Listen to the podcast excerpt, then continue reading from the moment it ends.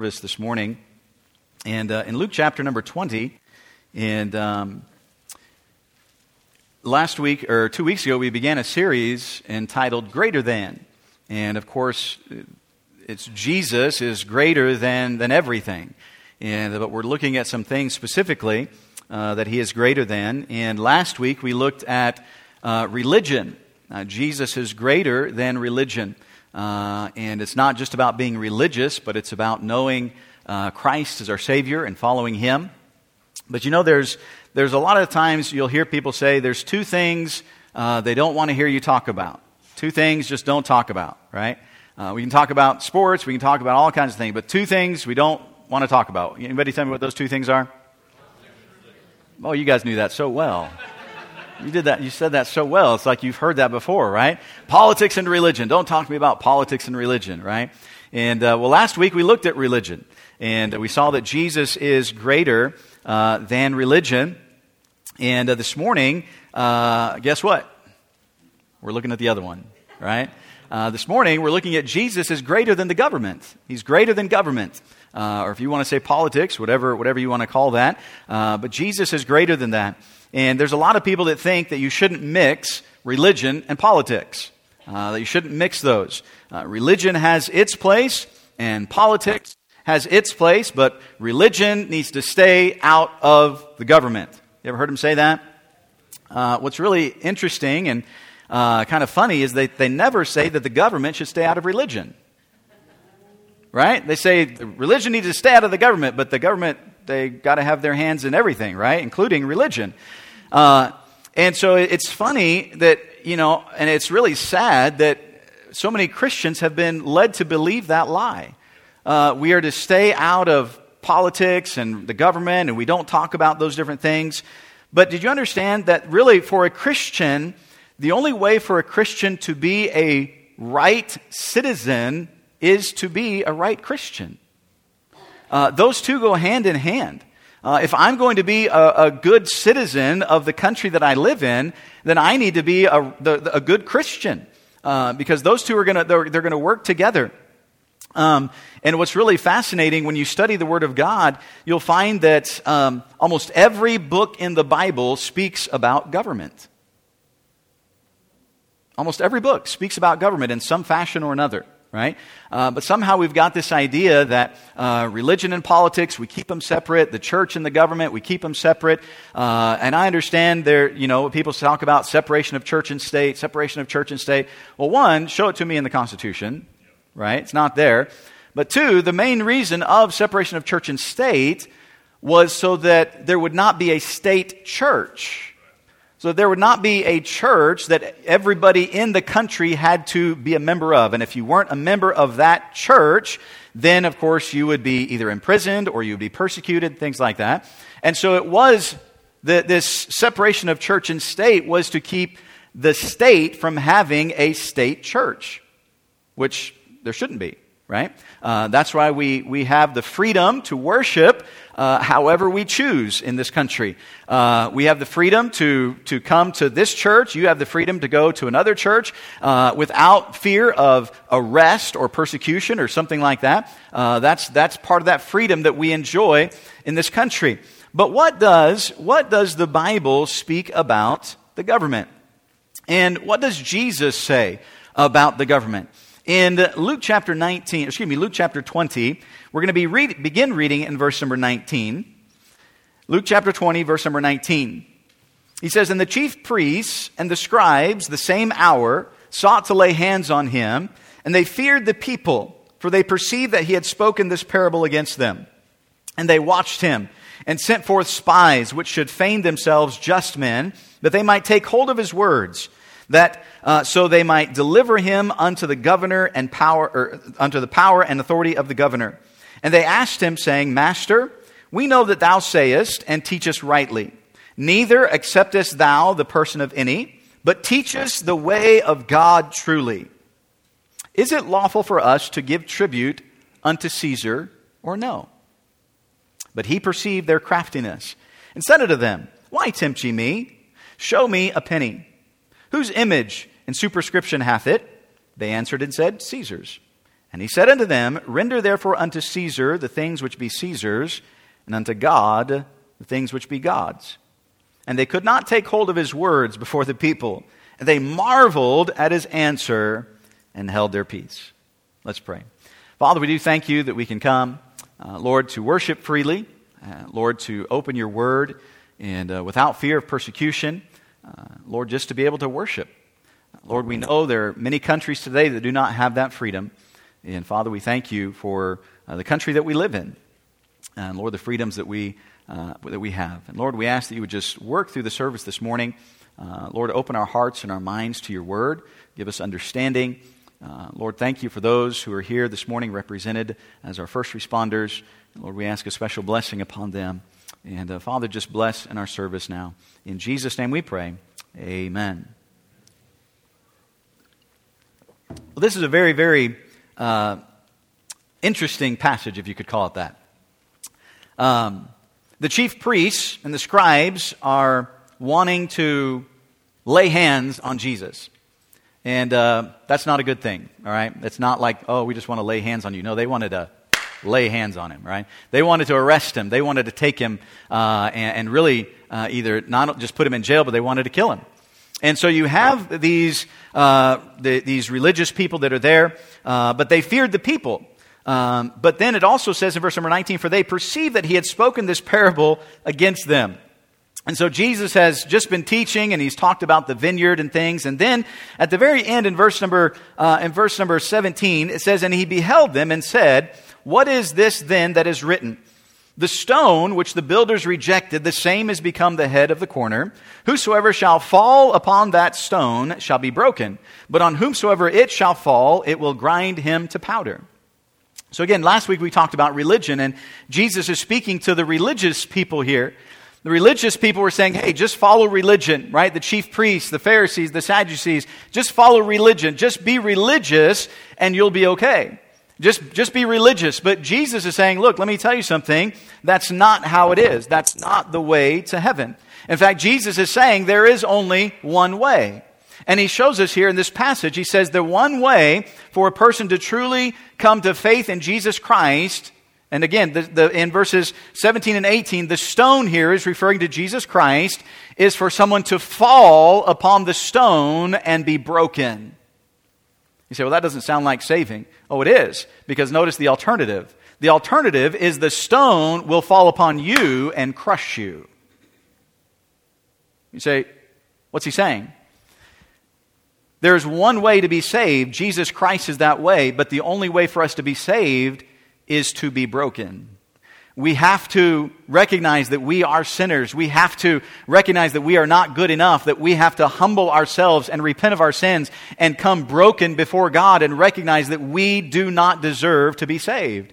And when we're willing to fall upon Jesus Christ, He's willing to save us. But the alternative is if someone says, No, I don't think I need to be broken. I don't think I need uh, to follow Jesus Christ. I can do it my way. I'm religious. I go to church. I've been baptized. I keep the Ten Commandments. I do all of these different things. I think I'm pretty good. Then the alternative happens. And that stone falls upon that person and crushes them. And there's no life there. They're dead. Now, the religious leaders were very offended by this. Can you imagine why? They're very offended. And, and so they, they're, they're taking offense to this because Jesus is saying it's not through religion. Right? I know there are many, there are many churches, many religions that say you ju- if you just be religious, if you'll just be religious, that's how you're going to. That is never what Jesus said. Never at all.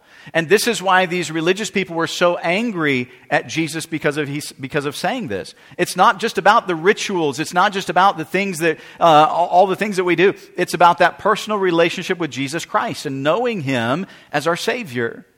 And so they're, they're very upset about this and, and, and they, they perceived, I don't think they had to think too hard about this, but they perceived that He had spoken this parable against them. And so what happens? They're, they're watching him, and they sent forth spies which would feign themselves just men, that they might take hold of his words, so that they might deliver him unto the power and authority of the governor. Now, the one thing you have to understand as we're getting ready to, to, to look into this um, is in, in, in, in this day and age, um, politics and religion was actually intermingled. Um, in, though, in this day, you had two groups of religious people in Israel. You had the Pharisees and the Sadducees. The Pharisees and the Sadducees, there were many of them, but then there were a certain group of the Pharisees and a certain number of the Sadducees that made up what was called the Sanhedrin. The Sanhedrin was the political system of the day. They were, they were the political leaders, but they were made up of all the religious leaders of the day. So even in Israel, you had politics and religion working in, the, in hand in hand here because you had the political system and the religious system working through this, right? So, so you've got to kind of understand what's happening here as we look at what's going to take place in this question that they ask, all right? So let's notice, first of all, the question of government. Notice verse 21. They asked him, saying, Master, we know that thou sayest and teachest rightly. Neither acceptest thou the person of any, but teachest the way of God truly. Is it lawful for us to give tribute unto Caesar or no? So, the question about the government is it lawful for us to give tribute unto Caesar or no? But I want you to notice two things about this. Notice, first of all, the truth of their statement. Notice in verse number 21 Master, we know that thou sayest and teachest rightly, neither acceptest thou the person of any, but teach us the way of God truly. Now, they said three things here that are absolutely true. These three things are absolute without a doubt. Watch what they say about Jesus. They said, He speaks the truth, right? Thou sayest and teachest rightly. In other words, He speaks truth. He is impartial, neither acceptest thou the person of any. So he's impartial, right? And he says, but teachest the way of God truly. He teaches the way of God. So they, they said these three things about Jesus, and they are absolutely true. Jesus speaks truth. That's why we ought to listen to him. Amen? He speaks the truth. And so we ought to listen to what he has to say. He is impartial. The religious people were really upset about this because he was impartial. The, the religious people thought the king of the Jews would come and they would just accept all the religious and political people and the poor and, and, and the wicked people, they would just be cast aside. But here Jesus is coming and he is almost doing the opposite. He is accepting the, the sinners and, and accepting those that are the outcasts, and he's actually kind of against the political people. Now, he's not against them, he's against the political system. He loves them, he wants them to come to know to, to Christ. And that's why Nicodemus, he spends time with Nicodemus and many other religious leaders, and, and some of them accepted Christ. But what Jesus is showing here is look, there's not one way of salvation for the religious people and one way of salvation for the non religious people. There's not one way of salvation for the good people and one way of salvation for the bad people. He's impartial. You know what he says? There's one way, period.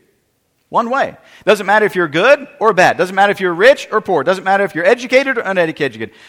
Unedu- uneducated.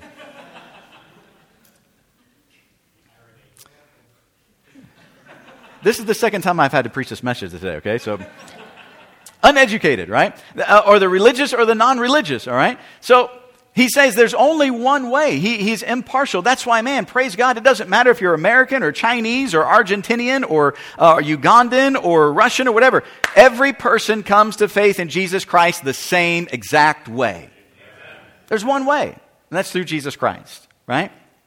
But he also teaches the way of God. He teaches us what God wants to know. He teaches us how we can know God. He teaches us about God. He teaches us how we can have a closer relationship with God and what God wants for us. So we see the truth of their statement, but notice, secondly, the craftiness of their question. They were trying to be very crafty. Did you notice he said, but he perceived their craftiness? It wasn't that they were making something really cool and he's like, wow, you guys are very crafty. No, no. Is they're deceitful. They were deceitful in what they were saying. Now, what they said was true but they were deceitful in what they were trying to bring about. Have you ever had, have you ever had that person, you ever had somebody that, man, they're just, man, they just talk really good. Man, I, I just, you're just, you're just the best. You know, I mean, you're just the way you talk and the way you dress. I mean, nobody nobody dresses the way you dress. Nobody talk. I mean, you just you always look sharp. And and man, that job that you did, man, nobody nobody could do that job the way that you did it. Uh, I mean, they're just building you up, and then all of a sudden they say, "But you know." And it's like they were building you up, building you up, and building you up, and then they come with that axe and they just chop it down, and like, there you go, right? That's what they were doing. They're trying to build Jesus up. They're, oh, yes, you, you speak truth and, and you're impartial and, and you teach the way of God. So we have a question for you. And what was their purpose? Think about it. He says in verse 20, they watched him and sent forth spies. So these people weren't even true followers of Christ, which should feign themselves just men, that they might take hold of his words that they might deliver him unto the power and authority of the governor. So they're, they're asking this question Is it lawful for us to give tribute unto Caesar or no? They're saying, We have a question about the government. Should we give tribute to Caesar? And the question is brought about in such a way because they think Either way that Jesus answers, if he answers yes, you give tribute, or no, you don't give tribute, they've got him. They've got him. The purpose of their question was not to know truth, even though they said he spoke truth. The purpose of their question was not to know the way of God. The purpose of their question was try to make Jesus look bad and trip him up in his teachings. Because if Jesus said, that they should pay tax to Caesar, then they could say he was against Israel and was a Roman lover. Oh, you're just you're just a Roman lover. You're just you just you just love Caesar and you just love Rome and so that's why you're saying that we ought to pay taxes to Caesar. But if he said, "No, don't pay tax to Caesar," then what are they going to accuse him of? They're going to accuse him of sedition. They're going to accuse him of being a traitor. They're going to accuse him of being anti government. And then what does it say? And this is their whole purpose. What did it say at the end of verse number 20? That they might deliver him under the power and authority of the governor. This is what they wanted. They wanted to be able to find something wrong with him, to be able to accuse him so that people would stop listening to him. Right? They're trying to make it sound like, you know, we're, we're against the government, right? We don't, we're not, we're not for government. So should we have to give, should we have to pay our taxes? Should we have to give money to Caesar? Because we're against the government. But we want you to answer so that we can actually take you to the government and let them arrest you, right? So they're very, they're very crafty in how they're answer, or asking this question. Is it lawful for us to give tribute unto Caesar or no? But I want you to look at his answer. His answer is marvelous. It's, it's, his, it's a marvelous answer, right? Because it says in verse 23, he perceived their craftiness and said to them, Why tempt ye me? So he, he knows what's going on. He knows why they're asking. He knows they've been trying to build him up. They, they didn't trick Jesus in thinking, in him thinking, oh wow, these people are really followers of me. You know, he knew that they were simply there to try to trick him up. So what does he say? Show me a penny. And he says, Whose image and superscription hath it? They answered and said, Caesar's. He said unto them, Render therefore unto Caesar the things which be Caesar's, and unto God the things which be God's. And notice, they could not take hold of his words before the people. That wasn't the answer that they were expecting. And watch what it says. And they marveled at his answer. They marveled at it. They, they, they, could, they, they couldn't understand how he was able to give this answer because it wasn't what they were expecting. Because it was really, it's a, it's a marvelous answer. Because here, here's the thing three things that we're going to see what happens here, right? They said, We know that you speak the truth, we know you're impartial, and we know you teach the way of God. So, you know what Jesus is going to do in his answer? He's going to speak truth, He's going to be impartial and he's going to teach the way of God. He basically turned everything that they were trying to do around against them, right? And this is what he says Render therefore unto Caesar the things that are Caesar's, and unto God the things that are God. Now, how does he do this? How does he, how does he turn the table on them here? Well, notice, first of all, in this answer that he acknowledges government. Jesus acknowledges government. Did you notice Jesus did not say, hey, Caesar's not governor. You know, Caesar's not supposed to be king. I'm supposed to be king. Uh, I'm supposed to be the one you worship. You know, he didn't say anything like that. He said, Render unto Caesar the things that are Caesar's, and unto God the things that are God's. He's not against government. He doesn't say, don't pay the government. He acknowledges the government. Do you know why? Because he instituted the government. God is the one that ordained the government. He, or, he ordained the government. Um, how could he not acknowledge something that he instituted, that he ordained? In Proverbs chapter 8, verse number 16, or verse number 15, he says, By me kings reign and princes decree justice. He, he instituted the government. There are three institutions that God ordained. He ordained the home, he ordained the government, and he ordained the church right? Now let's say, let's start with the home. Would we say that that God is is interested in the home? Would we say that? Yes. Would we say that God acknowledges that, that the home is very important and, and we ought to be, God ought to be involved in, in the home? Yes, absolutely. Would we say the same thing about the church? God instituted the church, and so God ought to be involved in the church, and Christians ought to be involved in the church because God instituted it, right? You guys are almost worse than the early service. and you guys had more time to sleep than they did, right? Would we say that God is involved in the church and he wants Christians to be involved in the church and what he instituted? Yes. All right, good. That's, that's much better. So then, why do we think, for some reason, that God is against the government? Why do we think that God doesn't want Christians involved in the government? He instituted the home, He instituted the church, and He instituted the government, but yet somehow we think that the government is the one place that Christians aren't supposed to be? The government's the one place that Christians aren't supposed to be involved in? Wait a minute. He instituted all three, he ordained all three of them. And he wants Christians to be involved in. Look, the, our, our home needs to be based upon the Word of God. Our home needs to be based upon what God says. The church needs to be based upon the Word of God. The church needs to follow what God says. And guess what? The government needs to be based upon the Word of God right? This is what he's saying. I, am speaking truth to you. I'm being impartial. And he says, I'm teaching you the way of God. God is not against the government. Jesus did not speak against the government. And this is why he tells us, uh, you can hold your place here in Luke chapter 20 and turn over to Romans chapter 13 with me. Turn with me to Romans chapter 13 and notice what he says in verse number 1. He tells us here in Romans chapter 13 how Christians are to view the government, right?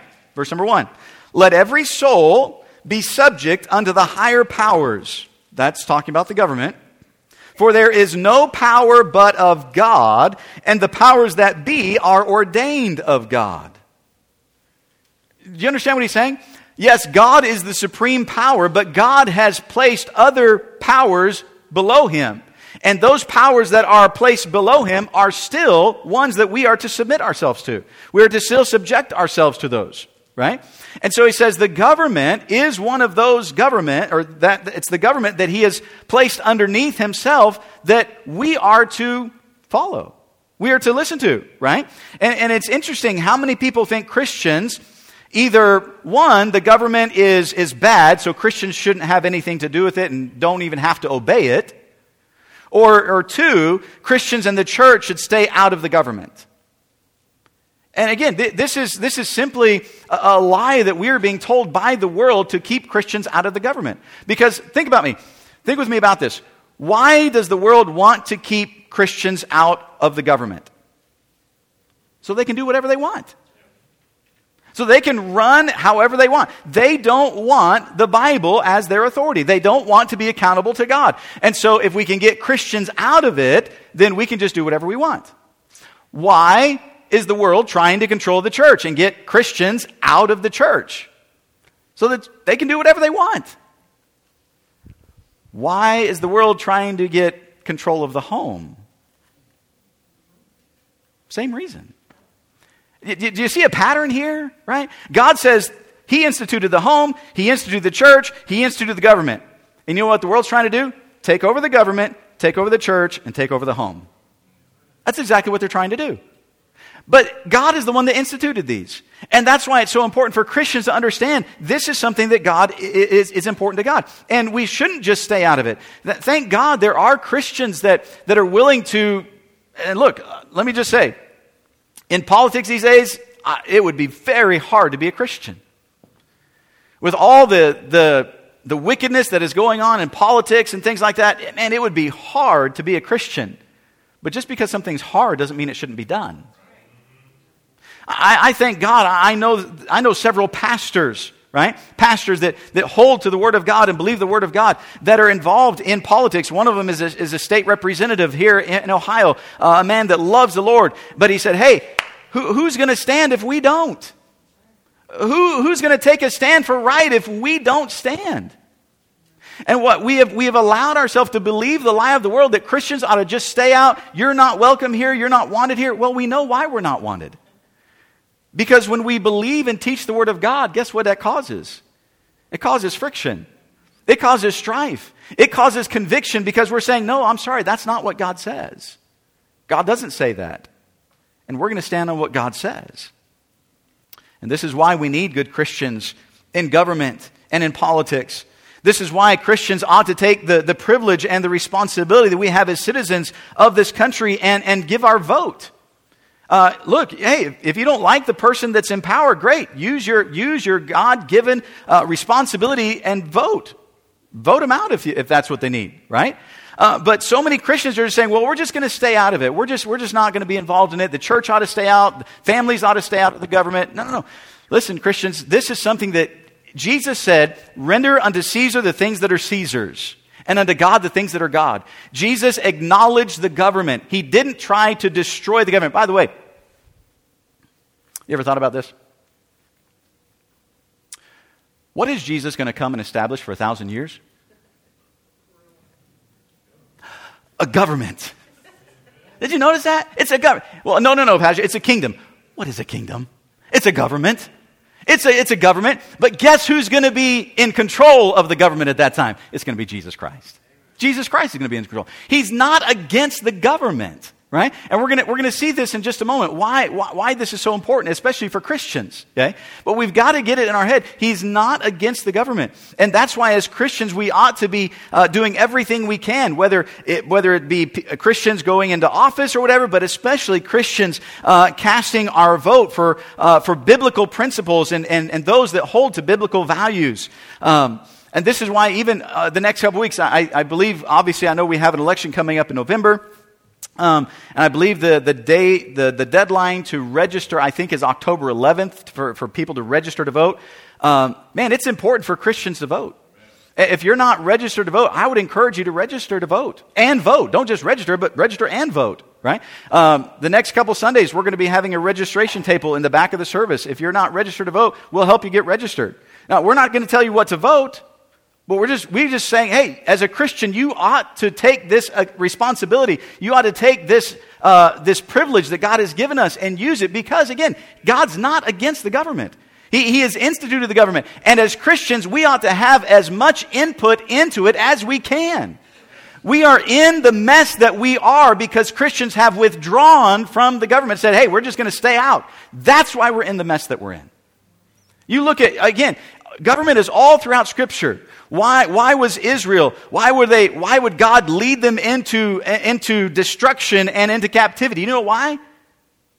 Because the government would not follow God. The government, the kings, and those that were leading said, hey, we're just going to live our life the way we want to live. And we're just going to party and we're just going to do what I. And, and those that truly love God would not stand for right. And it led them to destruction, it led them into captivity. It's important that, that we as Christians take that responsibility. Look, I'm not saying vote on personality or likability. I'm saying you find out what people, what they believe, and you find out if it compares to what the Bible says, and that's, that's who you vote for. Look, I'm not, I'm not going to tell you who to vote, but I'm telling you it's important for Christians to vote. It's important for Christians to take that responsibility and say, hey, we need to have a say in what's going on in our state. We need to have a say in what's going on in our, in our government. Because if we don't, the world's just going to keep moving forward and keep pushing their agenda and keep pushing and keep pushing. And we're just going to be like, oh, wow, this is getting really bad. This is, this is horrible. I wish we could do something about it. You can. We can, right? He's not against it. He acknowledges the government. But notice the second thing here. Notice what we say. Hold, hold, your place in Romans 13 because we are going to come back to that in just a moment. But watch what he says again back in Luke chapter 20. He says, Render therefore unto Caesar the things which be Caesar's, and unto God the things which be God's. He acknowledges the government, but he approves that God is greater. God is greater than it. Again, they're, they're trying to say, well, you know, should we, should we not? He says, look, you do, you render to Caesar that which is Caesar's, but unto God that which is God's. So here's the question Who was here first, the government or God? God was. And that's why he's saying God is to be supreme. God is the one who is the supreme one that we are to follow. That's why we follow Jesus Christ. That's why we're giving our life to follow Him. But we have to recognize, just as in the home, God has given leadership in the home, right? There's the husband, and there's the wife, and there's the children. That's the order, right? In the church, God has given leadership. There's the pastor, and then there are to be deacons. God has given leadership. The same thing in, in, the, in the government. God has established that, and there is leadership there. And, and we ought to be able to, to take biblical principles and say, this is what the Bible says, and this is why we're standing on biblical truth. It's important. But he approves that God is greater. You see, as a Christian, we are citizens of heaven.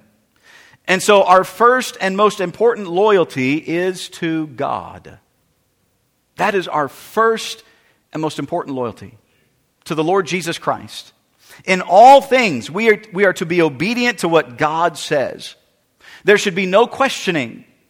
When God speaks, we obey. Why? Because He speaks truth. He's impartial, and He's showing us the way of God. Right? He's, he, look, God is not asking one person to do something that He hasn't asked another person to do. Every Christian that chooses to follow Jesus Christ, that's what He says follow me, and I'll make you fishers of men. He's, he's, impartial. Every one of us is asked to follow Jesus Christ when we accept Christ as our Savior. He is asking every single one of us to give our life and to follow Him as our Lord and Savior. And He's trying to show us the way of God. He's trying to teach us these things. It's amazing. Many Christians have no problem obeying the government, but when it comes to obeying God, they have a problem. We'll obey the government before we'll obey God. Can I tell you something? That's wrong. What, Pastor, you just said that Jesus acknowledged the government. I did. But Jesus is greater than the government. And when we are more concerned about the government than when we are God, we have our priorities in reverse the most important thing ought to be following Jesus Christ and being obedient to Him. Because here's the thing if I'm following Jesus Christ and I'm being obedient to Him, I won't have a problem following the government. Amen. I won't have a problem following the government. We'll see that here in a second, right? And just as we are citizens of heaven, we're also citizens of a country here on the earth. It's God who set up the government placed those in power. Therefore, we are to submit ourselves to the power that God has placed over us. Again, go back with me to Romans chapter 13 again and watch what he says. He says, Let every subject or let every soul be subject unto the higher powers. Did he say, Let every soul be subject unto the higher powers if you like them? Did he say, let every soul be subject unto the higher powers if you voted for them? no. He simply said, let every soul be subject unto the higher powers. God has placed the government for good. Again, look in verse number two. Whosoever therefore resisteth the power, resisteth the ordinance of, what is that next word? God.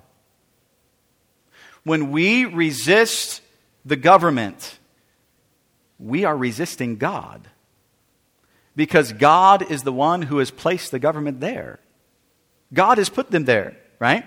The government should never have to complain about Christians disobeying the laws of the country. I mean, think about what he says there. He says, uh, And they that resist shall receive to themselves damnation. For rulers are not a terror to good works, but to the evil. Wilt thou then not be afraid of their power? Do that which is good, and thou shalt have praise of the same. Man, I'm, I'm thankful for our first responders. Yesterday we had several police officers, and we had one of the deputy sheriffs, and, and some of the uh, firemen as well. Um, but you know what?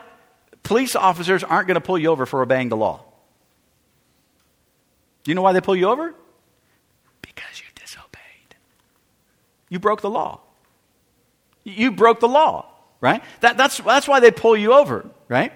And I know because you're such a, you're such a wonderful Christian and maybe you, you just didn't recognize that you broke the law, but they pull you over and they come up to your car and you say, thank you, officer, for pulling me over for breaking the law. I know you all say that, right? Thank you for pulling me over. I know I broke the law. I appreciate you doing your job. Uh, please write me a ticket because I know I broke the law. Um, no, nobody, nobody says that? No? Okay. Well, why do, why do we get a ticket? Because we broke the law. You don't want to get a ticket? Don't break the law. Right? I mean, this is what he's saying. Rulers are not a terror to those that do good. They're those, they're, they're to judge those that do evil. Right? And again, I'm, we're not getting into all the, all the nitty gritty here. I understand. Look, they, there can be bad things going on. There can be bad police officers and things like that. I understand that, but that's that's not what we're we're not discussing that right here. We're just talking about the government here, right? And the powers that God has placed over us. And, and, and he says here, we are to be that that that exemplary citizen as a Christian. There is only, well, let me just say this. Consider the citizenship here on earth as training for our citizenship in heaven. Now remember, God has given, God has placed the government, right? God is supreme, but He's also placed the government. Would you act toward God in heaven the way you act toward the ones that God has placed over you here. I want you to think about that for a second. Would you act towards God in heaven the way you act toward those who God has placed over you here? Because how we are acting over those who God has placed over us here is acting towards God. Because God is the one who's placed them over us. And we have to understand this is, this is something that as Christians we have to grasp. Not only are we to be involved in the government, but the government should be able to look at Christians and say, man, these, these people that are Christians, they, they're just, you can't find anything wrong with them. They, they obey the laws. They, they're, they're respectful. They, they honor people. They, they, they're just, man, they're just, they're always good.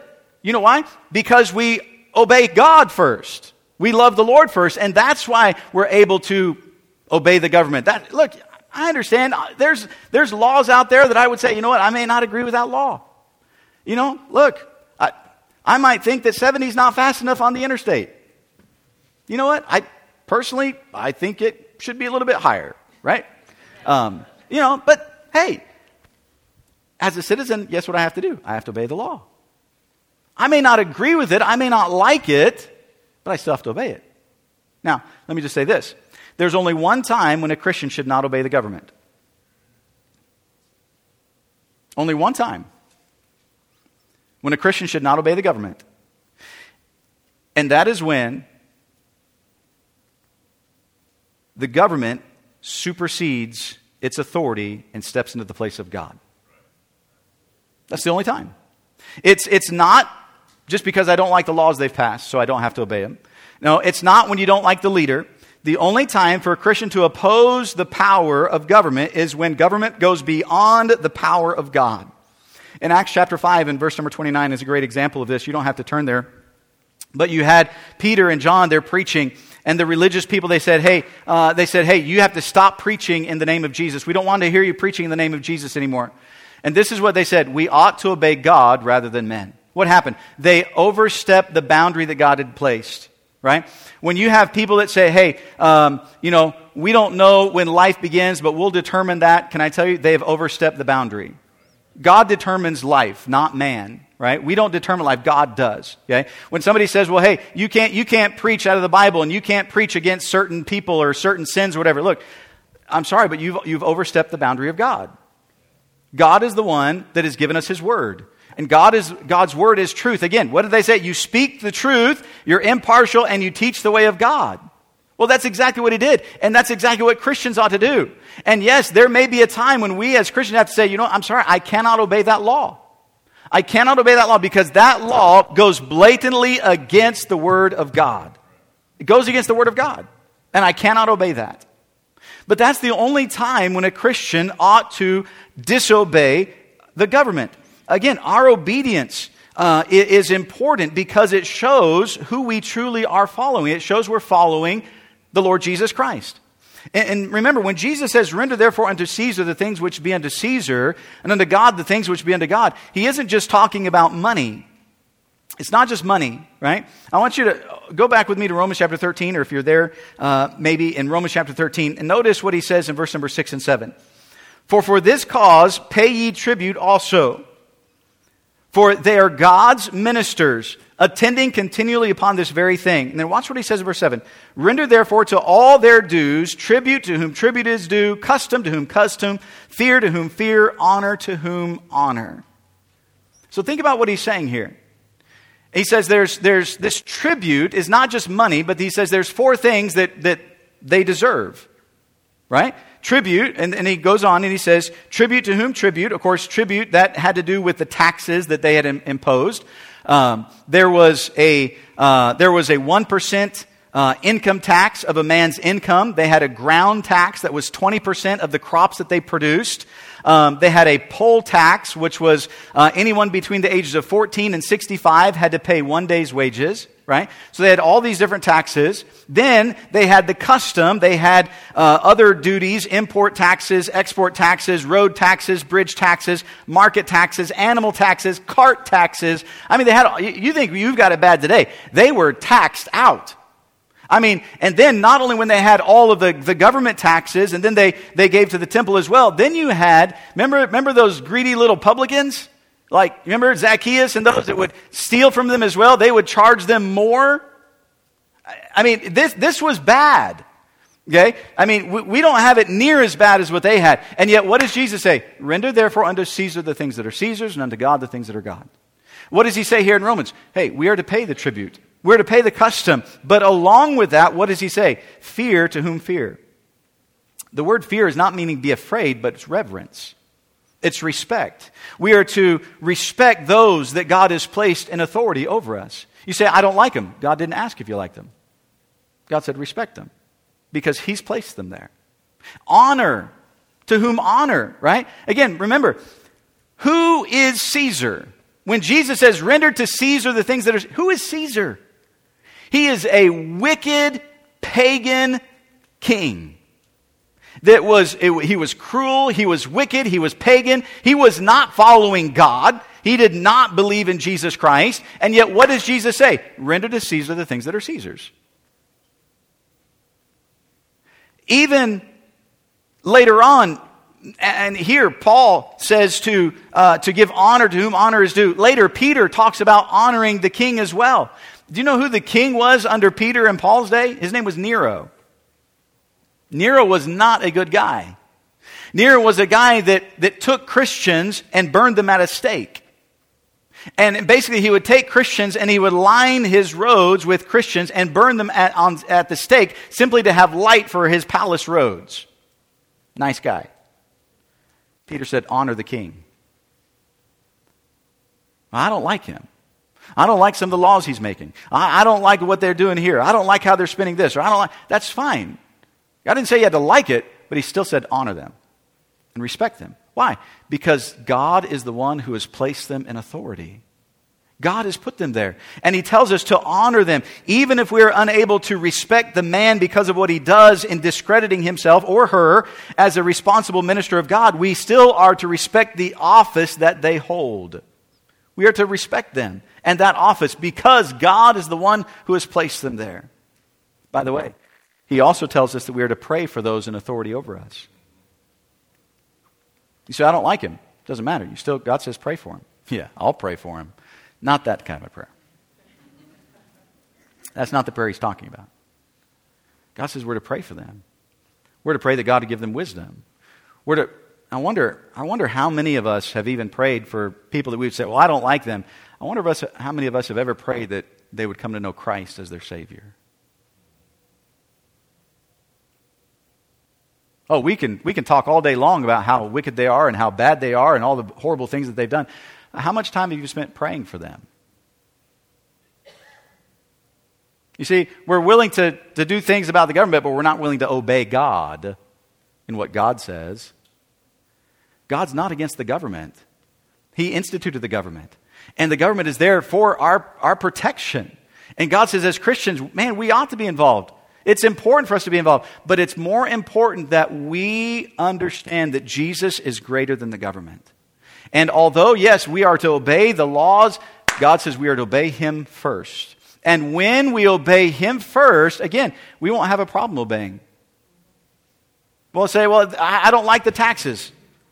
That's okay. Render therefore to Caesar the things that are Caesar's, and to God the things that are God's. We're to submit ourselves, subject ourselves to those that have the authority over us. Why? Because I love them. That's why I'm going to do it. Are we going to be obedient to what Jesus has shown us? Remember what they said? You speak the truth, you're impartial, and you teach the way of God. You know what he's doing here? He's teaching the truth, he's being impartial, and he's teaching the way of God. The question is are we going to listen? Or are we just kind of the same reason that they're there? We're, we're just there for the craftiness of it. We want to get out of it what we can, but we really aren't concerned about following what he says. Oh, they, they heard. Remember what he said? Remember what he said there? They could not take hold of his words. But let me ask you something. Did it change their life? No. They still kept trying to trip him up. They still kept trying to make him look bad because they weren't concerned about following the truth that he spoke. They were simply concerned about making themselves look better. Make themselves look better. Look, we've, we've got lots of problems in our country today. Lots of problems. And I really believe the reason why is because Christians are not listening to the truth that Jesus speaks, we're not being impartial, and we're not listening to the teaching that he says of God. It is important for every one of us to recognize yes, government is there. Government is important. God ordained it. But Jesus is greater. And, but if I'm going to follow Jesus, then I also have to submit to the authority that Jesus has placed in my life. And I want to be the best Christian that I can be in this country. I want to be the best citizen. I, I, I know all the first responders that we had here yesterday and that are here today and, and, and that work in our community, saying, they are not perfect. Not one of them is perfect, and neither are you and I. But you know what I want them to know? I want them to know that I want to be the best citizen I can. I, want to, I want to uh, support them. I want to help them. I want to encourage them because I understand that God has placed them in that area of authority, and I want to do everything I can to help them do and be what God wants them to be. But I can only do that when I am being what God wants me to be. And that's putting Him first recognizing that He is greater than all. I wonder with their heads bowed and our eyes closed this morning. No one looking about.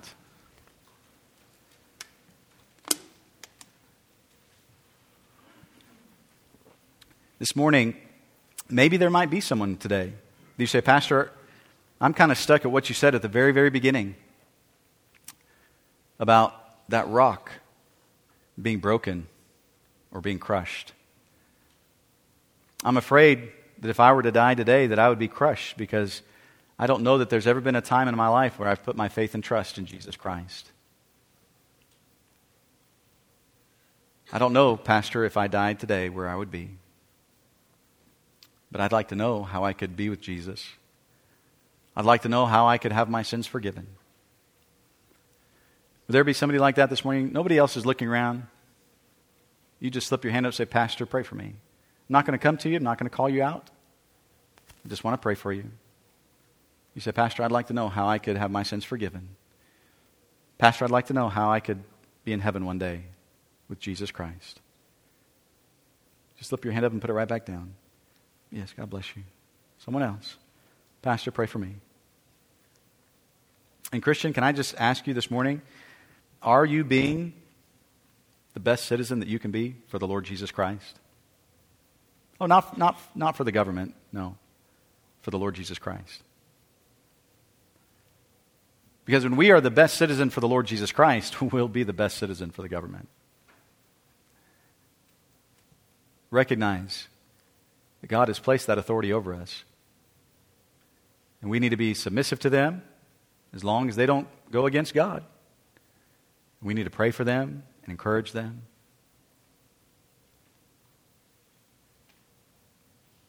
Are we being that citizen that God wants us to be? With our heads bowed, our eyes closed, let's just stand quietly to our feet this morning. The piano is just going to play softly. Maybe God's speaking to your heart this morning.